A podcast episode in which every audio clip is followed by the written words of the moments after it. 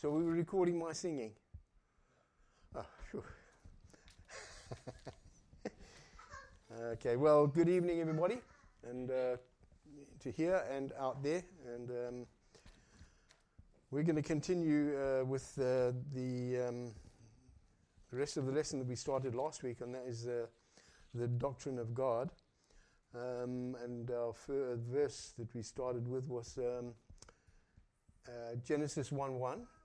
And it says, In the beginning, a God created the heaven and the earth. And we mentioned that the greatest and most profound idea that the human mind can conceivably entertain concerns the existence of God. The sheer importance of man's response to this idea cannot be exaggerated because it will not even go, only govern his life down here, but will determine, determine his ultimate destiny. We must answer the who question. Otherwise, we will not solve, be able to solve the how, why, when, and where of his existence. Throughout the centuries, a lot of extra biblical arguments for the existence of God have been advanced. Remember, these arguments cannot replace the Word of God, and, and, but they can be useful um, as an opening to share the gospel. We went through these, and I'll just briefly uh, mention them. The first one was the universal belief argument and says that all men have some idea of the supreme being. This has never been refuted, no matter what. The idea remains despite uh, uh, numerous challenges. The second one was the cosmological argument, which says that every effect has a cause. Nothing comes from nothing. God created the heavens and the earth. No other cause needs to be sought. Genesis 1 1. In the beginning, God created the heavens and the earth. Then we came to the teleological argument, which is, uh, um, uh, means purpose or goal. The universe not only proves a maker, but also a designer. The Bible says that uh, in Romans 1 18 through 20, For the wrath of God is revealed from heaven against all ungodliness and unrighteousness of men, who hold the truth in unrighteousness, because that which may be known of God is manifest in, in them. For God hath showed it unto them. For the invisible things of him from the creation of, of the world are clearly seen being understood by the things that are made, even his eternal power and Godhead, so that they are without excuse. Man is without excuse. When he looks at creation, he is without excuse. And also, there's uh, observable purpose in the universe, and it uh, argues for the existence of God as its designer.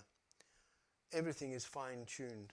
And in Hebrews 3 4, we looked last week at every house is built by some man, but he that built all things is God. There is uh, the anthropological argument as well. Since man is a moral and intellectual being, uh, um, uh, um, uh, he must have a maker who also is a moral and intelligent being. Man's moral nature, religious instincts, his conscience and emotion, uh, emotional nature argue for the existence of God. Um, there is another argument but um, it's, uh, I don't think we'll go to that one. It's called the ontological argument. It's a philo- philosophical argument, um, and um, it's quite difficult to understand. so um, I'll leave that for another time. Then we have the big biblical arguments, and we said there aren't any biblical arguments. The Bible simply assumes the existence of God, and God desires for man to come to Him by faith and the scriptures reveal there is only one God who eternally exists in three persons, namely the Father, the Son, and the Holy Spirit. They're distinguishable in activities, but indivisible in essence, who is both creator and redeemer of all things. This per- personal form of being is far beyond our ability to comprehend. And we shouldn't, be, uh, shouldn't surprise us that, uh, that God, his, who is eternal, should be incomprehensible to temporal beings such as ourselves. There is nothing in our experience comparable to God. We know that the Trinity is factual, logical, eternal, and effectual, but it is quite incomprehensible to us. We can't fully understand that. There's no earthly example that fully explains the Trinity, though many have tried.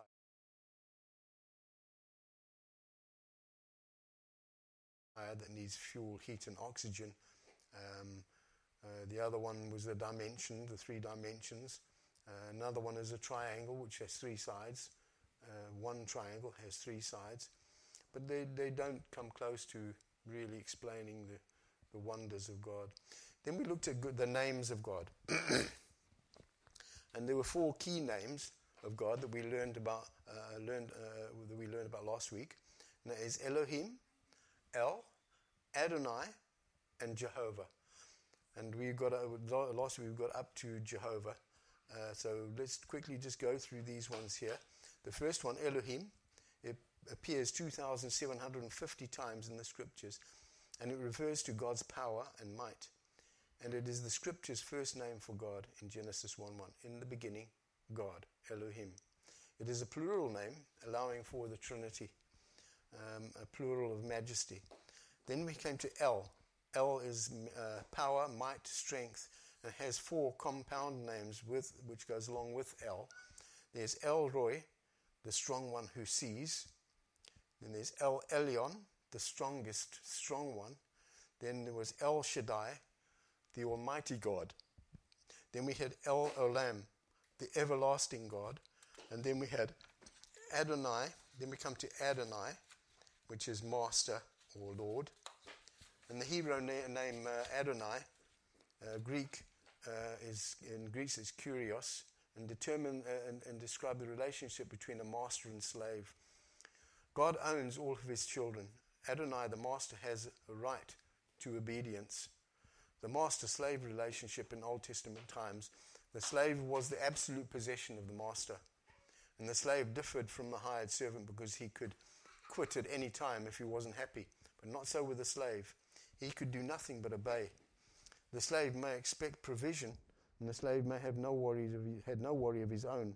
It was the master's business to provide food, shelter, and the necessities of life. Obedience is the condition for this provision. And this is a marvelous thing. The Bible says in 419, But my God shall supply all your need according to his riches in glory by Christ Jesus. There are many examples of this relationship uh, in the Bible. Remember Matthew 6:33 it says but seek ye first the kingdom of God and, and his righteousness and all these things shall be added unto you. Now we came to uh, then we came to Jehovah. Jehovah is uh, um, means the he is the self-existent one. Bible uh, when you if you had to say it another way it's, it is I am the one who is. I am the one who is. And it emphasizes God's dynamic an active self existence. God's existence exists, his existence is in himself. We don't have existence within ourselves. We require sustenance. We have to eat. We have to things from outside of us. But God, his existence is within himself. That is difficult for us to grasp. But it, it is, it's a fact. And that's why God said, I am that I am. That means the self existent one. I am. I'm the one who is. This is the most common name for God, mentioned 6,823 times in the Bible. And the name Jehovah is a Hebrew four letter expression YHWH. Some say Yahweh, and Jewish readers would substitute the sacred name and not even pronouncing the name due to its sacredness. They would use Adonai. I heard something this week. I was looking at some of these things, and um, one uh, man said that he would uh, uh, deliberately ask, if he met a Jew, he'd deliberately ask what God's real name is, and they refuse. They won't say it. They will not say God's name um, because it was because of the sacredness of that name. So they would use Adonai. Now there are nine compound names we started looking at. We are going to look at. There are. I've seen 18 compound names, but we're just going to look at nine uh, of these names. And the first one is Jehovah Jireh. The Lord will provide. Abraham and Isaac, remember when Abraham uh, was told to take Isaac and sacrifice his son? And as he was about to plunge that knife into his son, God says, Don't do it, uh, uh, Abraham, stop. And as he looked up, he saw a ram caught in the bushes. And then uh, God had provided a lamb for uh, in place of Isaac. So uh, interesting, that isn't it? So, uh, so God provided a lamb for us as well in the Lord Jesus Christ. John 1.29 says, The next day John seeth Jesus coming unto him, and he saith, Behold, the Lamb of God, which taketh away the sin of the world. Then we came to Jehovah Nissi, The Lord is my banner. When the, uh, Israel were en route to Mount Sinai, they were attacked by the Amalekites in uh, uh, Exodus 17, 13, 15. And Joshua discomfited Amalek and his people with the edge of the sword. And the Lord said unto Moses, Write this for a memorial in a book and rehearse it in the ears of, jo- uh, of Joshua. For I will utterly put, an end, uh, put out the remembrance of Amalek from under heaven. And Moses built an altar and he called it Jehovah Nisi, which is, means the Lord our banner. Then the next one we looked at was um, uh, the um, Jehovah Shalom, which means the Lord is peace. And God brought peace to Israel by Gideon and uh, the 300 warriors that, uh, um, um, that he had uh, uh, raised up. When they came with uh, about 30,000 of them, they whittled them all the way down to 300 to beat the, to take on the enemy. God, God can beat even the greatest army with the fewest people. It's uh, quite an amazing thing. So Isaiah 6 5. Um, beg your pardon. No, here we are. Uh, Judges 6:24. Uh, then Gideon built an altar there unto the Lord, and called it Jehovah Shalom unto this day, and it is yet in Ophrah of, the Abiezrite. And that was as far as I think we got last week. Now I want to go to um, the next one, which is Jehovah Sabaoth, which is uh, Sabaoth is uh, the Lord of hosts. Isaiah saw the Lord of hosts. Let's have a look at Isaiah 6, chapter 6, verse 5. Let's turn in our uh, Bibles to Isaiah. Here we go. In Isaiah 6, verse 5.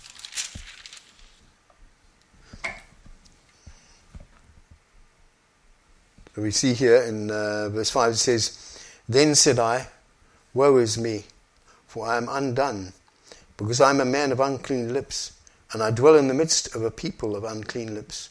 For mine eyes have seen the King, the Lord of hosts. That is an amazing thing. The Lord of hosts, Jehovah Sabaoth. He is the captain of the armies of heaven, composed of angels, a mighty army. When you can imagine the, the, just one angel in, uh, in the Bible teaches uh, when the uh, Syrian army came against uh, Jerusalem, that one angel killed 185,000 men just in one blow. You can imagine the power of these uh, the angels.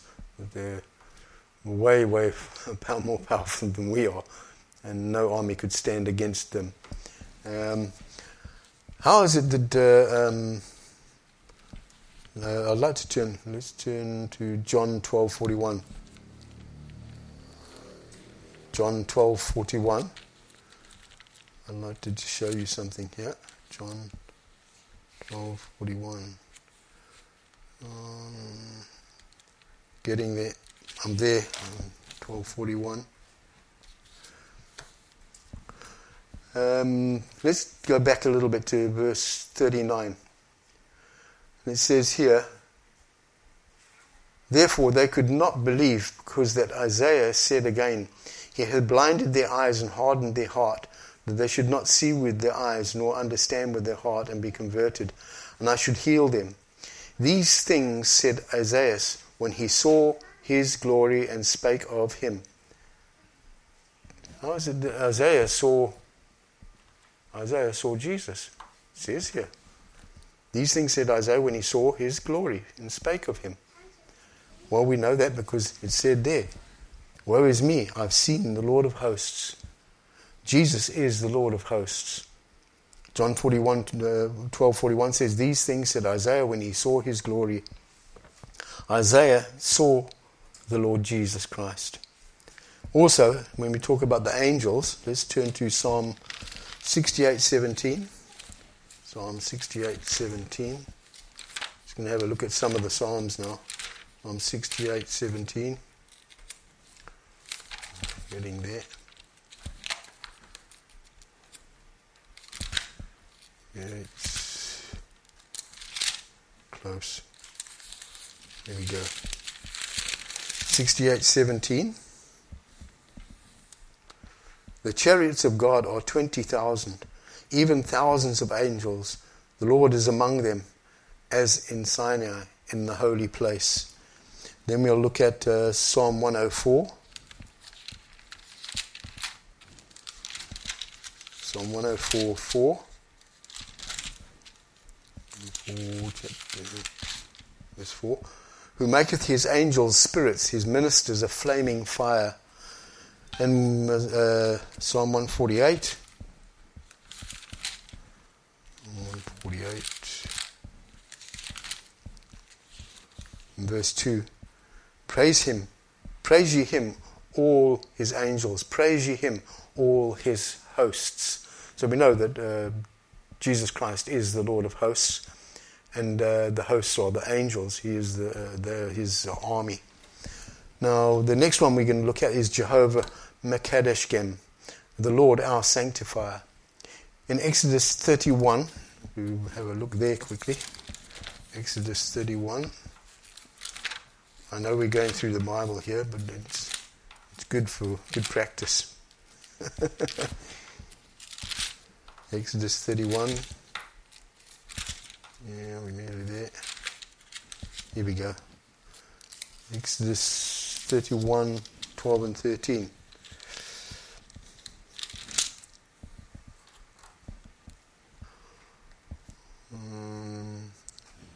See if I've got this right. Mm-hmm. No. 12 and 13. I'm on the wrong one. Here we are. 31. Okay, here we go. Sorry about that. Right. And the Lord spake unto Moses, saying, Speak thou also unto the children of Israel, saying, Verily my Sabbaths ye shall keep, for it is a sign between me and you throughout your generation, that ye may know that I am the Lord that doth sanctify you. That word sanctify means to set apart. They are set apart. And also says in the, um, this great name of God, uh, the Lord our sanctifier, God desires to set apart his people for service. And that's how we ought to be set apart, holy. And it says here in John 17 19, and for their sakes I sanctify myself, that they also might be sanctified through the truth. Interesting. The, Jeho- uh, the next one is Jehovah Ra. The Lord is my shepherd. You know that the Bible says in John chapter 10, let's turn to John chapter 10. John chapter 10. Says John chapter 10. John, John chapter 10, verse 11. Jesus said, I am the good shepherd. The good shepherd giveth his life for the sheep. Then again, let's have another look at some other another verse. Hebrews 13:20. Turn to Hebrews. Hebrews 13:20. It says here 13:20 Now the God of peace that brought again from the dead our Lord Jesus that great shepherd of the sheep through the blood of the everlasting covenant. And then another verse in 1 Peter 5 4. 1 Peter 5 4. 1 Peter 5 says, it says, And when the chief shepherd shall appear, ye shall rejoice, you shall receive a crown of glory that fadeth not away. So we see here the deity of the Lord Jesus Christ. The Bible says that uh, um, uh, in, in um, the Psalm of David, David say, uh, said in the Psalm 23, The Lord is my shepherd, I shall not want. So who is the Lord? Jehovah. Jehovah is the Lord. He is the Lord is the shepherd. And Jesus said of himself, I am the good shepherd. Then the word of God also spoke to him about being the great shepherd. And again, the word of God says that he is the chief shepherd. So David said it best The Lord is my shepherd, and he is our shepherd. What an amazing thing. It proves the deity of the Lord Jesus Christ right there. And then we come to this, uh, uh an amazing one as well uh, Jehovah Sidkenu, which means the Lord our righteousness. When Israel were in Babylon, uh, Jeremiah assured the captivity that there would be a regathering and restoration to the la- uh, promised land. And after 70 years, because they refused, Israel uh, were, told that they must, uh, every seventh year, they must leave the land fallow, not do it. The, God would provide for them up uh, this six years. The, the next year, there'd be enough to carry them over, and they'd have a, the land have a rest. And they didn't do it for 70 uh, sevens, and so they end up getting 70 years of, uh, of uh, punishment because they didn't do it for 490 years. Yeah, 490 years they didn't um, let the land go fallow. So they had to let the land rest for 70 years. So they were put into captivity for 70 years. Then they were released out of the captivity. Not everybody went back uh, to uh, Jerusalem. Um, and Ezra went to build the, the, the, rebuild the temple, and Hezekiah re- were rebuilding the wall. Um, but not everybody went back. Um, many were probably comfortable where they were um, for being there for 70 years. They probably thought, well, I'm settled here now. But uh, there's coming a time when uh, they will be brought back to the land. Um, and, it will, and it will be everyone. Every Jew will be brought back. And it says, um, so when Israel went in Babylon, Jeremiah assured the captivity they will be regathered and restored. In Jeremiah 23, verses 3 through 6, it says, And I will gather the remnant of my flock out of all countries whither I have driven them, and will bring them again into their folds, and they shall be fruitful and increase. Now, in the future, it says, And I will set up shepherds over them that will feed them, and they shall fear no more, nor be dismayed neither shall be lacking, saith the Lord.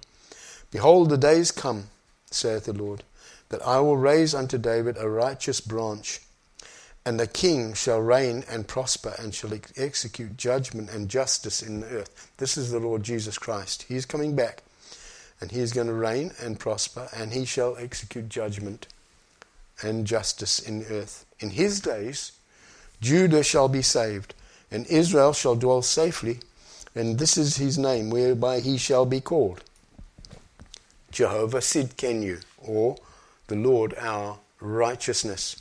So the Messiah's name will be the Lord our righteousness. So we know that that is the Lord Jesus Christ, uh, Jehovah Sidkenu. Then we come to Jehovah Shammah, the Lord who is present the Lord who is present in the future millennial kingdom, millennial temple.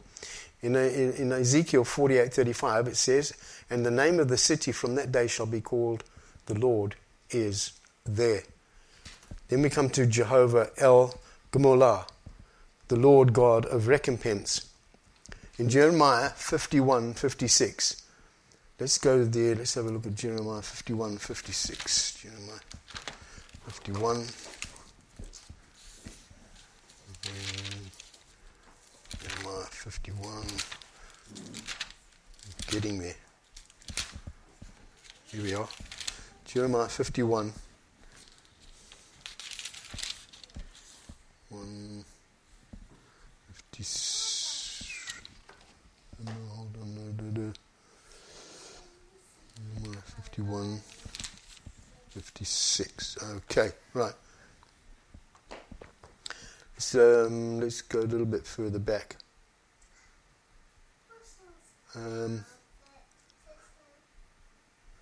let's look from 52. It says, Wherefore, behold, the days come, saith the Lord, that I will do judgment upon her graven images and throughout all her land, and, and the wounded shall groan, though Babylon should mount up to heaven. And though she, she should fortify the height of her strength, yet from me shall spoilers come unto her, saith the Lord.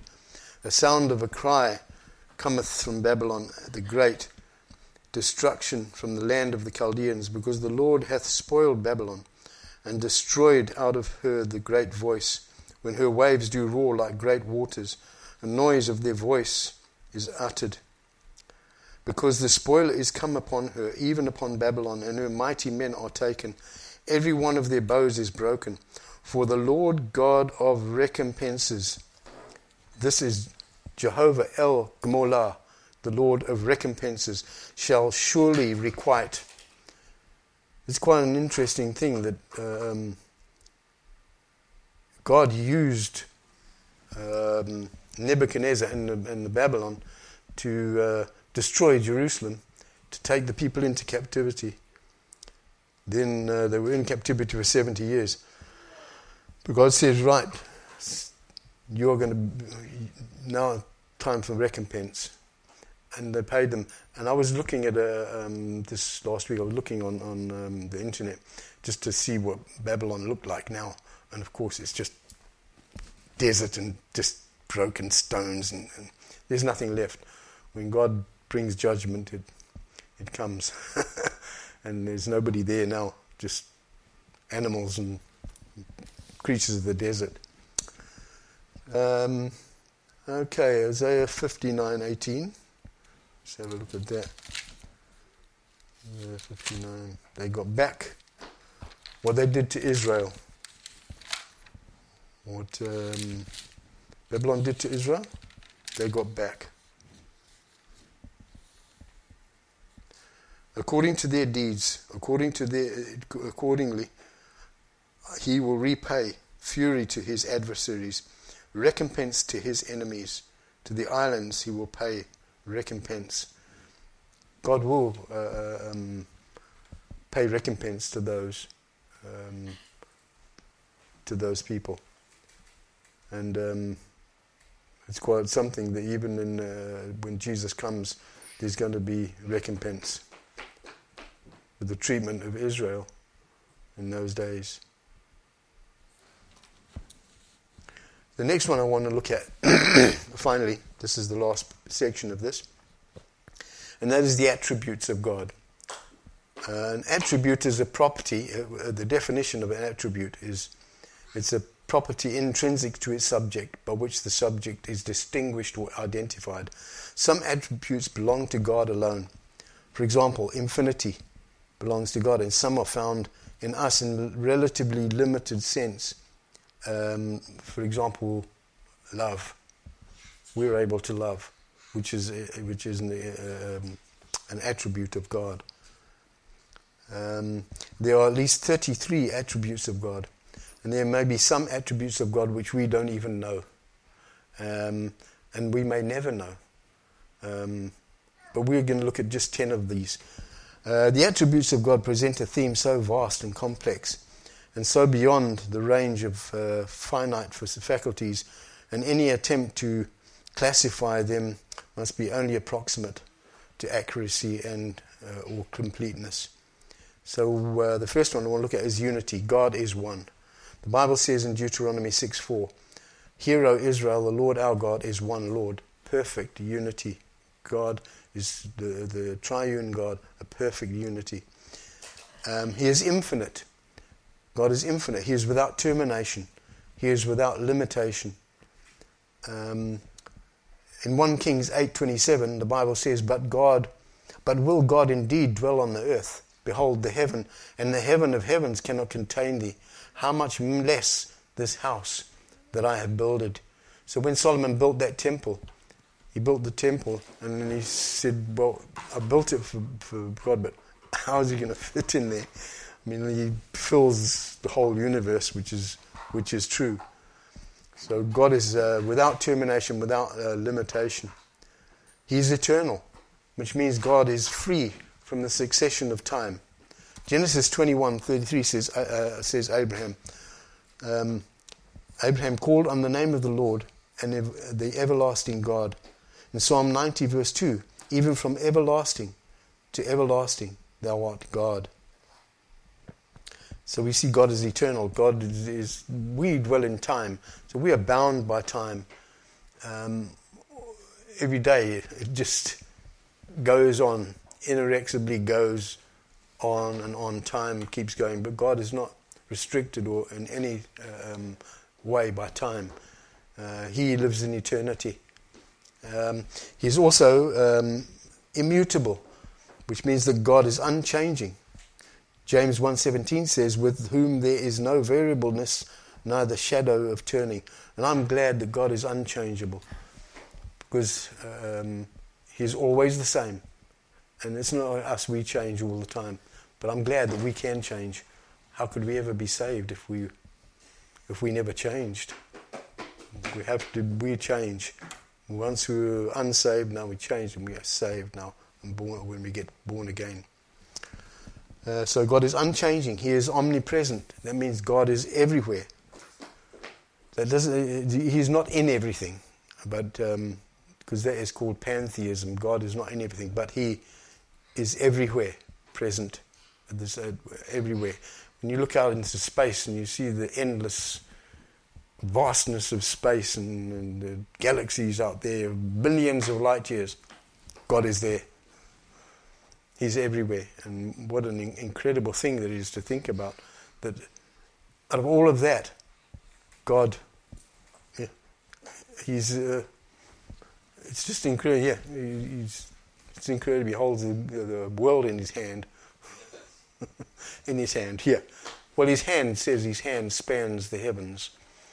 So um, when people say um, uh, we can lose our salvation, he says you can. You some people say you can fall out of God's hands. I'd like to see you fall out of a hand that spans the universe.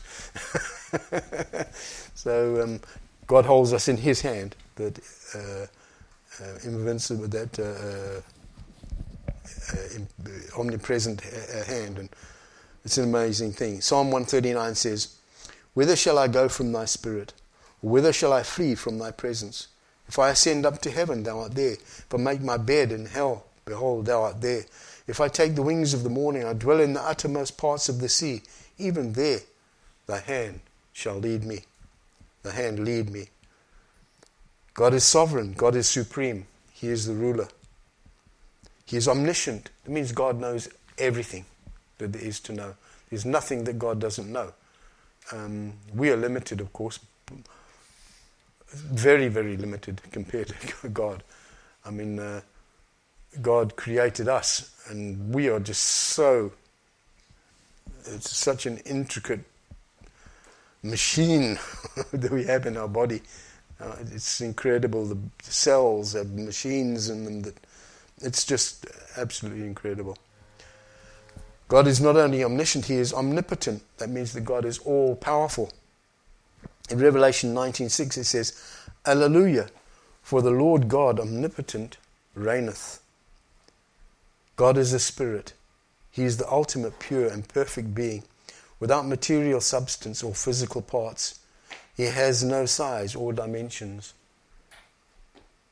God is self sufficient, means God needs nothing that his own divine nature hasn't provided or supplied. Let's have a look at a couple of verses before we close. Um, Psalm 50, verse 10. Psalm 50, verse 10. Psalm,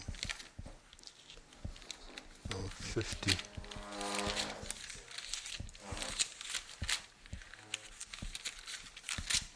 Fifty, verse ten. For every beast of the forest is mine, and the cattle upon a thousand hills. Everything belongs to God. I know all the fowls of the mountains and the wild beasts of the field are mine. If I were hungry, I would not tell thee, for the world is mine and the fullness thereof. Everything is God's, so he wouldn't ask us if he needed anything.